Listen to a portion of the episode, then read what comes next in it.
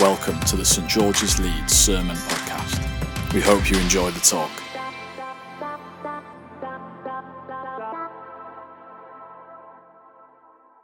Good morning, everyone. There we go. It's always nice that you're still uh, with me. So, this morning we're launching a new series called Growing on the Front Line. And this uh, might ring a bell for some of you. Uh, it's developed by the London Institute for Contemporary Christianity as a resource, and we're taking inspiration from that um, for our series. And they're a great organisation equipping the church for whole life discipleship. Um, and they've really um, helped us think about that, and many churches and we welcomed uh, Ken Benjamin last term in the autumn from LICC as a guest speaker. And he's going to join us again after Easter as we continue to think about this to equip all of us uh, to live for Jesus where we find ourselves Monday to Saturday. And I hope that this series will also help us inhabit this season of Lent that is coming up. The 40 days leading to Easter, beginning on Ash Wednesday, as we've just said, as we prepare our minds and our hearts to remember the life and death and bodily resurrection of Jesus at Easter. And for this series as well, there is a prayer journey that you can sign up for that is 40 days long, which is very helpful, uh, from LICC, and the details will be on our resources page on the website. So you can either sign up to receive an email every day that helps you pray, or you can go on the YouVersion Bible app and it's on there as well. And this journeys through this theme of growth that we're talking about together. Uh, and there's also a small group guide that your small group leaders might well have to help follow through and some videos. There's lots of resources uh, to help us grow together. And later on, our response today is going to involve uh, our discipleship survey that we do each year at St. George's um, that helps us see, and the team and those involved in preparing different things, helps us see how we are equipping every member of St. George's to grow as a disciple. Um, now, that is all of our responsibilities. That's not just uh, me or other clergy or ministry team, that's all of us. Um, but part of our vision is to make disciples, to grow as disciples. And so we're going to think at the beginning of Lent about where, we are, where we are now so that we can hopefully see growth as disciples throughout Lent and the rest of the year. So, growing on the front line that we're talking about today addresses a major challenge for, that all Christians face. Even when we want to live fruitfully day by day, all too often we get in our own way. And so we hope that growing on the front line, these resources that inspire us, helps us become the people that Jesus intends us to be right where we are, so that we can bear good fruit for Him. And you might remember that um, being equipped for the front line, we used a series uh, that kind of precedes this back in 2019, guys. 2019. That was when I had uh, just arrived. It was before uh, the common experience that we all had of a pandemic. But we looked at growing on the front lines.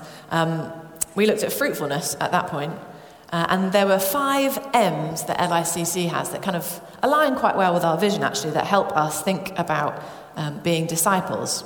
And those are going to come up on the screen modeling godly character, making good work. We thought about how God gives us good work to do in partnership with Him, ministering grace and love wherever we are, molding the cultures that we're in, being mouthpieces for truth and justice, and being messengers for the gospel. And uh, those M's might help you as well as you think about uh, the discipleship survey or just what it looks like. As a whole picture of following Jesus.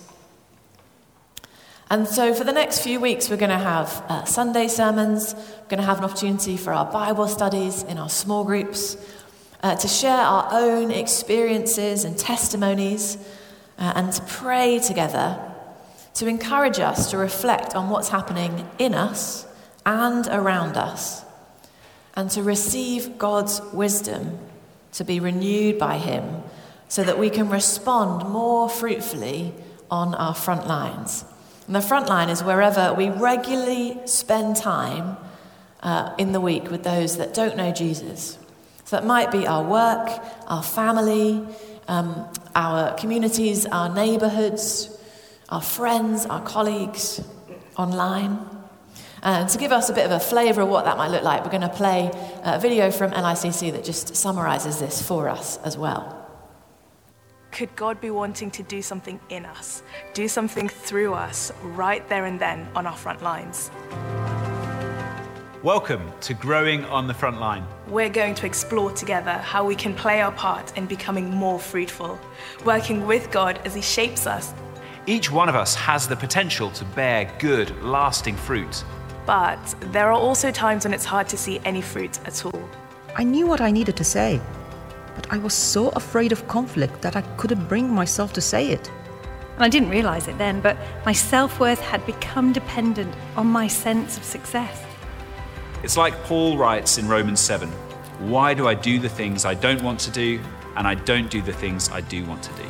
LICC's new eight session course will help you to notice the feelings and desires that get in the way of fruitfulness. And it will give you the tools to help you become more like Jesus with God's help, right where you are. Our prayer is that you will grow on your front line and become someone who does indeed point others to the one that you follow.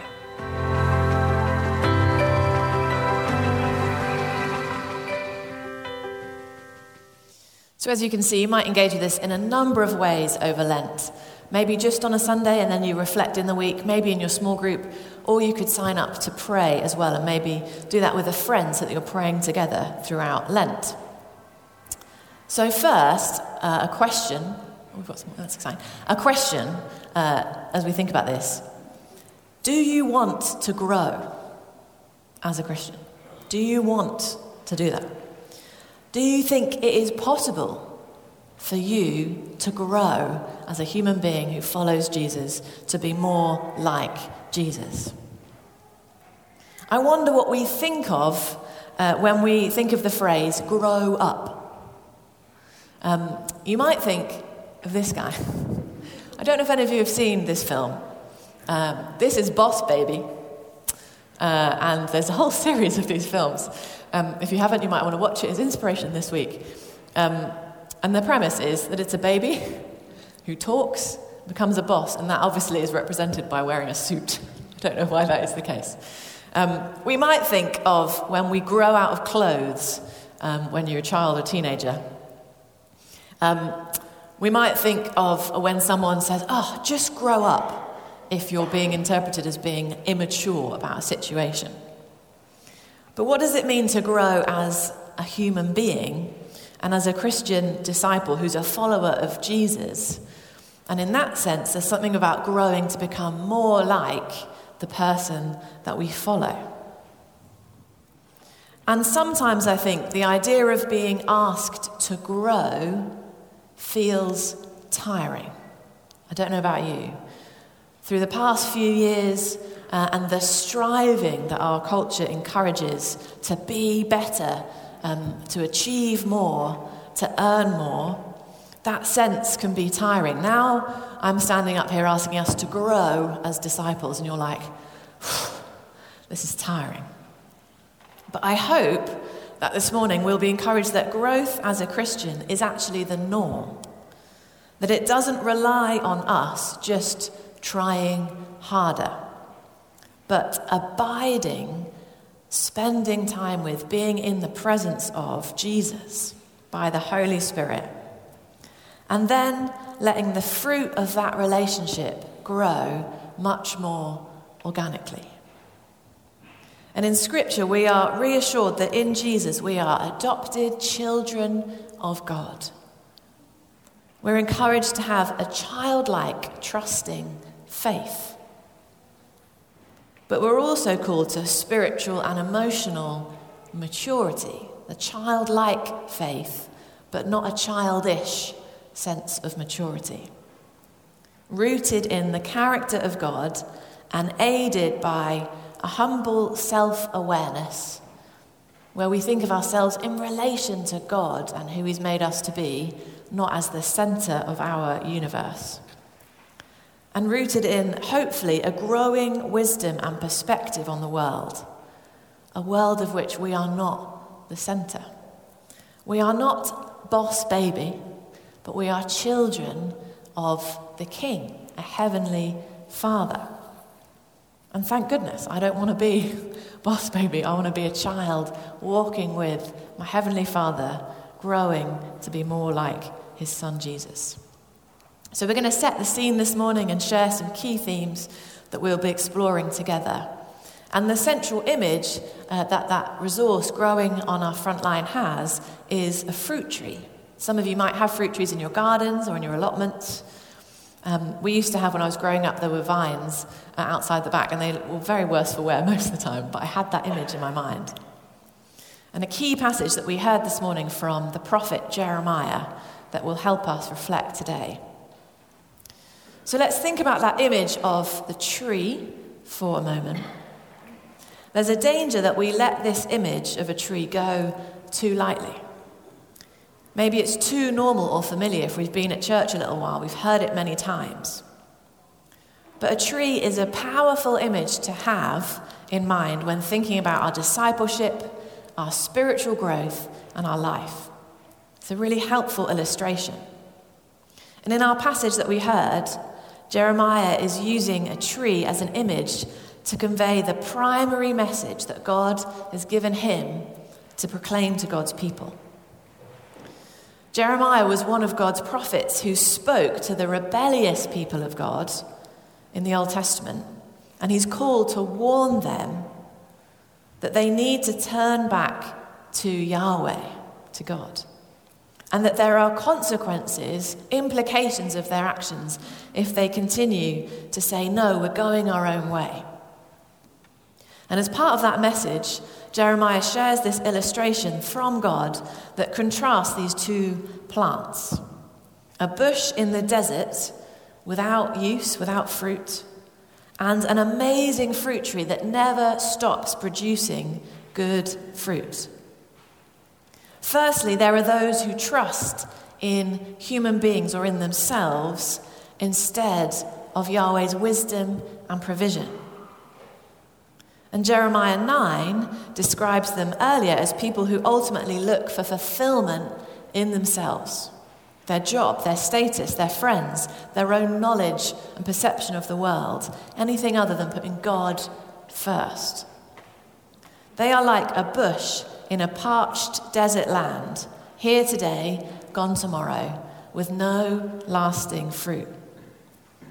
And there's consequences of that that we see that God lets happen when people say no repeatedly to his wisdom and provision.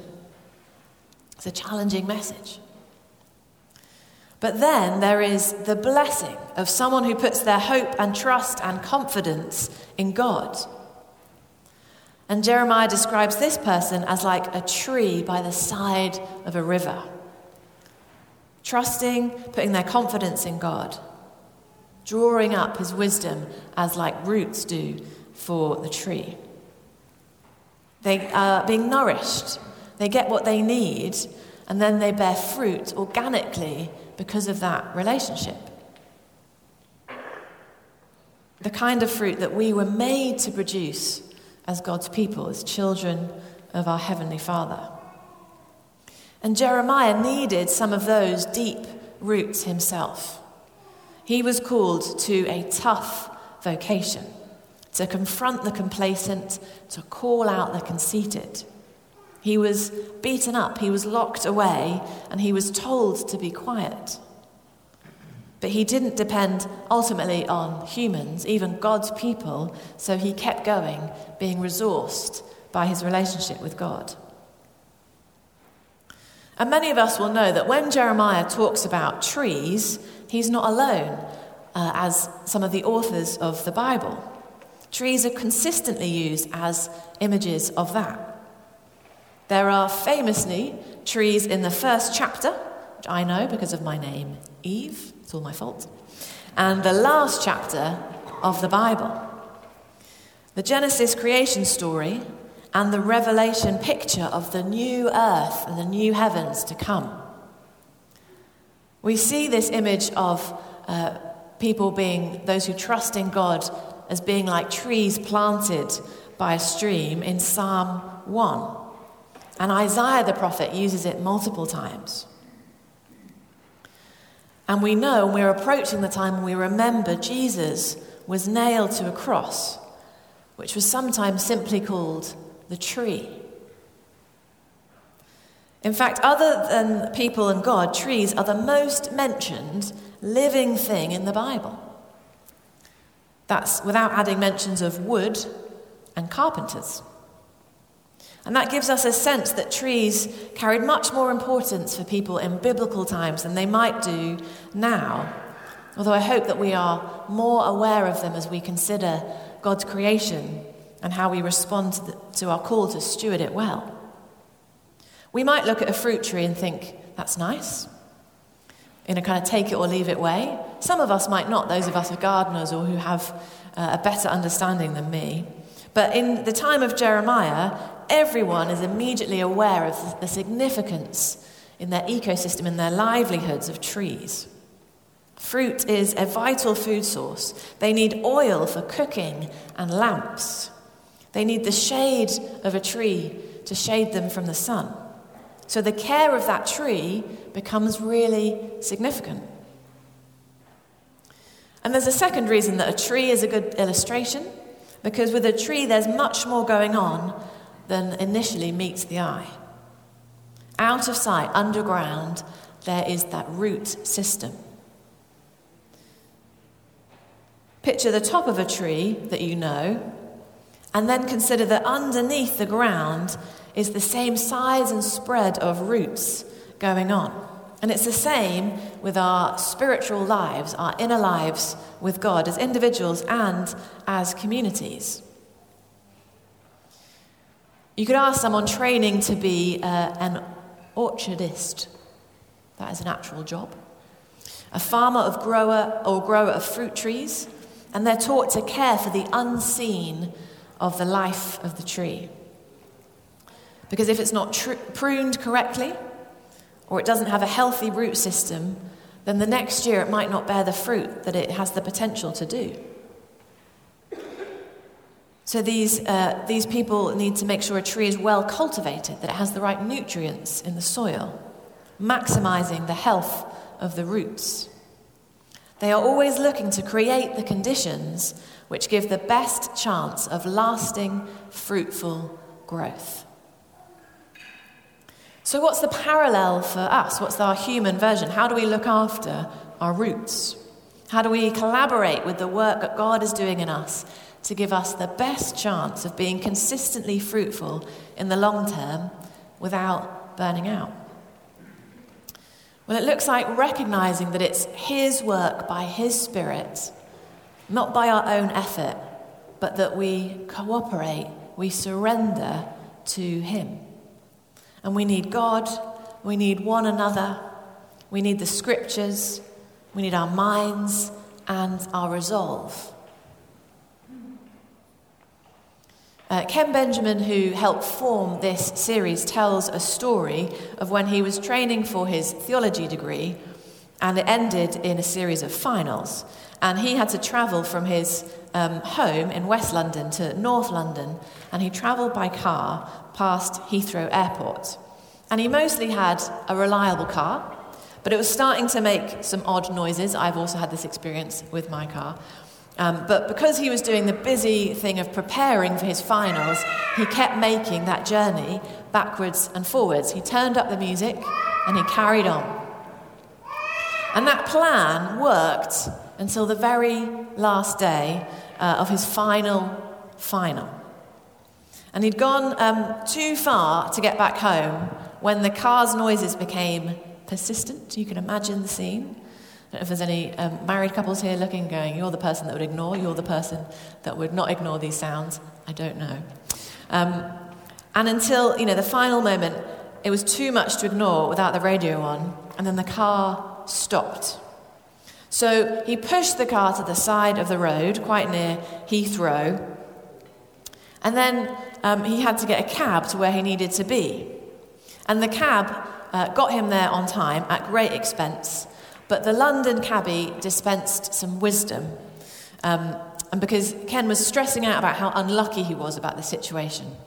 Uh, and the cabbie said, You haven't been unlucky at all. You don't look after your car.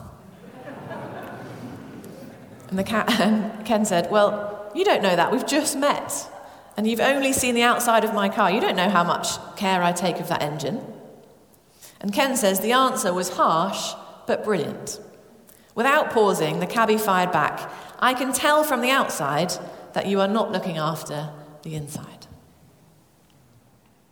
And I think that is true for us. By attending to our inner life, what comes out of us will be healthy and renewed. Our hearts, our attitudes, our motivations, both individual and communal. Jesus said in Matthew 15, What goes into someone's mouth does not defile them, but what comes out of their mouth, that is what defiles them because it comes from the heart.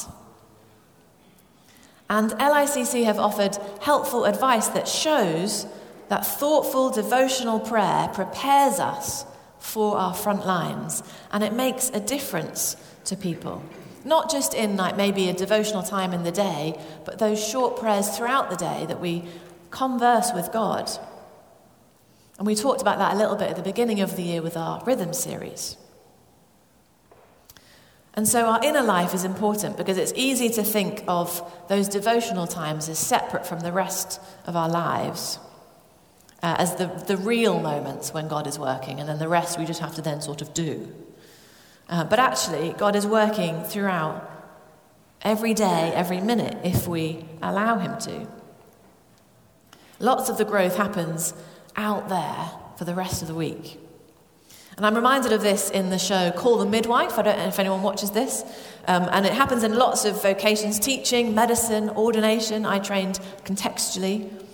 Um, what we uh, learn in the classroom is never separate from what we do on the ground. And actually, there's a relationship between the two all the time. We practice the things we learn. God teaches through experience, reinforces our growth, we reflect on it, and we do it again. And our habits and patterns matter. Jesus says, when you pray, do it like this. And in Hebrews 10, the author says, Let us not give up the habit of meeting together, which implies that people were giving up the habit of meeting together. So we have this inner growth and reflection and this practical doing and being that cannot be separated. We need to grow and grow as part of a community. So I ask that question again Do you want to grow organically with God? Do you think you can? I was uh, reminded of this wonderful show, Welcome to, uh, Welcome to Wrexham. I don't know if anyone's watched it. When um, Ken Benjamin from LICC came last term, he referred to our Sunday gatherings, and particularly the sermon, as the half-time talk that is to equip, uh, to equip us to go back into the world and live for Jesus. It's not just a nice time for its own sake. And in Welcome to Wrexham, um, tells the story of Ryan Reynolds and Rob McElhenney, if you can say that fast, two celebs, um, Hollywood actors, who um, bought the football club of Wrexham and uh, took it over. And they tell the story, and it's, very, it's a very human story, lots of different people, of what it takes to run and grow this community. The team is learning all the time, as are the new owners. Everyone is using their expertise well together um, including these guys who don't. Um, Ryan doesn't know much about football, so when there's a moment where a goal is scored in a match and they're, they're, they're in the um, stadium and they start celebrating like crazy, the cameras are on them, only two minutes later to be told that it was offside. Um, so we need one another to tell us, mm, that, no, that's not actually how it works. So, this, and each week during Lent, is the halftime talk. Um, our playbook is the Bible, and the chairman is Christ. And we all need coaches in this, don't we? We need teammates. So, do we want to grow?